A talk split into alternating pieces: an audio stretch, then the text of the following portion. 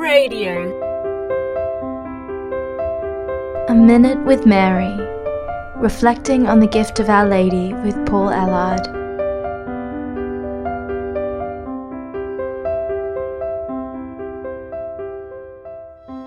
Saint Faustina was a mystic and specially chosen by God to be a sacrificial soul, to which she freely accepted.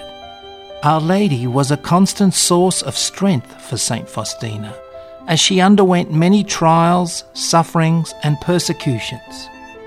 On the feast of the presentation of the Lord, Saint Faustina writes, O Mary, today a terrible sword has pierced your holy soul. Except for God, no one knows of your suffering. Your soul does not break, it is brave, because it is with Jesus.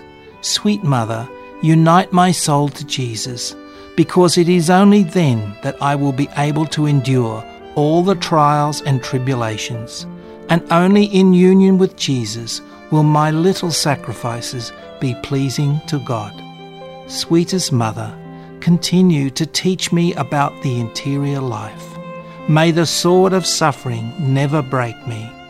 O pure Virgin, pour courage into my heart and guard it.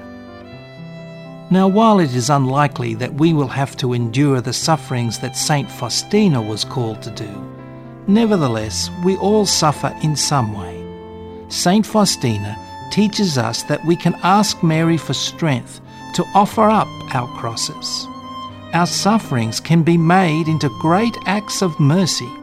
Jesus explains this when he says, Every conversion of a sinful soul demands sacrifice. I have need of your sufferings to rescue souls. Help me, my daughter, to save souls.